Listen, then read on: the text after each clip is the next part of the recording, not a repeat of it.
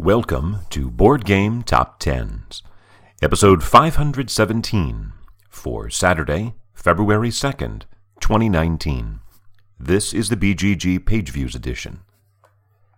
Entering at number 20, Sleeping Gods by Ryan Laukat, published by Red Raven Games with 11,232 views. And it's 1,005 more than last week's number 20. And after a dip that I talked about extensively last week in page views across the board, this week it's an increase across the board, basically back to the same sorts of levels from two weeks ago.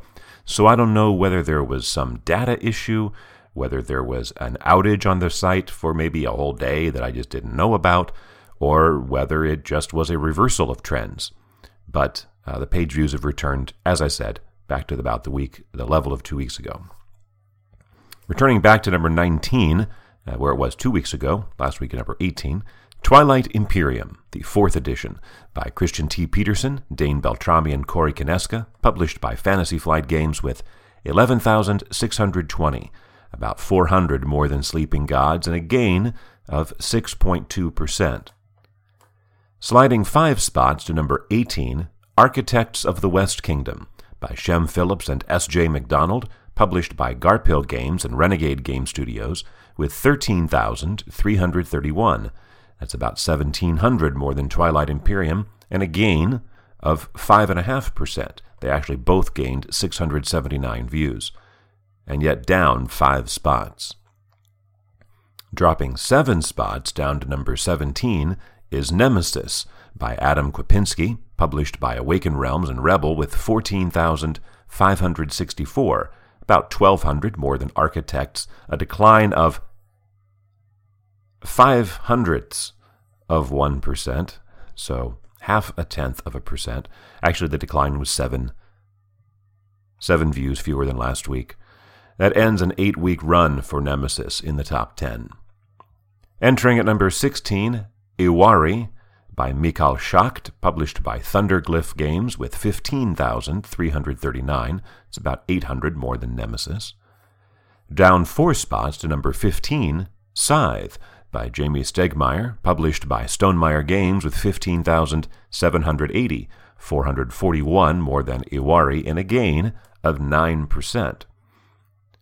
Climbing two spots to number 14, Teotihuacan by Daniela Tascini, published by NSKN Games with 16,391, 611 more than Scythe, a gain of 40% from where it was last week. Entering at number 13, Dinogenics by Richard Keene, published by Ninth Haven Games with 16,593, 202 more than Teotihuacan. Entering at number 12, Pret-a-Porter by Ignacy Trzewiczek, published by Portal Games, with 17,465. It's about uh, 1,100 more than, I'm sorry, about 900 more than Dinogenics. And dropping seven spots down to number 11, Space Corp by John H. Butterfield, published by GMT Games, with 18,590. That is about 1,100 more than Pret-a-Porter, and down 11% from last week. We have three debuts in the top 10. The three games falling out are the one we just heard from, from 4 to 11, Space Corp, from 10 to 17, Nemesis, and from 9 to 83, Merchants of Muziris.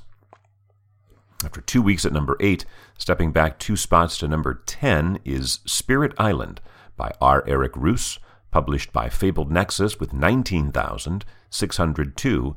It's about 1,000 more than Space Corp and a 17% increase from last week, and in fact, 5,000 views more than last week's number 10, uh, but down to uh, number 10 for Spirit Island this week.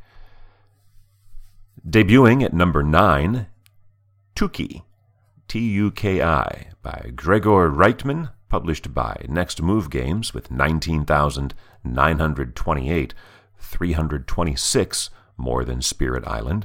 The theme here is about Inuit structures made of stacked stones. And so it's an abstract strategy game where you're using your pieces to make a stack, and you're guided by die rolls. Also was the subject of a BGG contest. Losing two positions for the second week in a row, from 4 to 6 to 8, Arkham Horror, the card game, by Nate French and Matthew Newman, published by Fantasy Flight Games, with 21,474, 1,500 more than Tuki, a gain of 6%. At number 7 for the second week in a row, Terraforming Mars, by Jacob Fryxelius, published by Stronghold Games with 24,419, almost 3,000 more than Arkham Horror, a gain of 22%. Last week's number one tumbles down to number six this week The Lord of the Rings Journeys in Middle Earth by Nathan Hajek and Grace Holdinghaus, published by Fantasy Flight Games with 26,618. 2,200 more than terraforming Mars, and a big decline of 46%, or over 20,000 views, fewer than last week. Our second debut is at number 5, Vindication, by Mark Neidlinger, published by Orange Nebula, with 26,855, 237 more than Lord of the Rings, and about Mm, two and a third times. It's 130% more than it had last week. It was number 15 last week, so it climbs 10 spots to number 5. Vindication is, quote, a highly strategic, fantasy based tabletop journey, end quote. It is on Kickstarter right now with a $29,000 goal, has already had $375,000 pledged. And our highest debut, at number 4, Aftershock by Alan R. Moon and Bobby West, published by Stronghold Games with 30,106. That's about 3,200 more than Vindication. Aftershock is themed around earthquakes. In fact, there have been earthquakes, and your goal is to rebuild after earthquakes. And while there are aftershocks still continuing, it is an area control game. Alan R. Moon, of course, the designer of Ticket to Ride. It was also the subject of a BGG contest and is currently on Kickstarter had a $20,000 goal and has had $24,000 pledged. Losing one spot for the second week in a row, from 1 to 2 to 3, Wingspan by Elizabeth Hargrave, published by Stonemaier Games with 35,125, 5,000 more than Aftershock, a gain of 2.4%. After re entering the top 10 a few weeks ago, at number 10. It climbed to number 6, dropped back to number 9, then last week climbed to number 5, this week up to number 2. So a seven position climb in two weeks, three positions over the last week. Root by Cole Wehrle, published by Leder Games with 35,650. That's about it's 525 more than Wingspan and a 73% increase from last week. Part of what's going on is that apparently there will be an upcoming Kickstarter, and so the publisher has been putting out feelers about what people are looking for in such a campaign.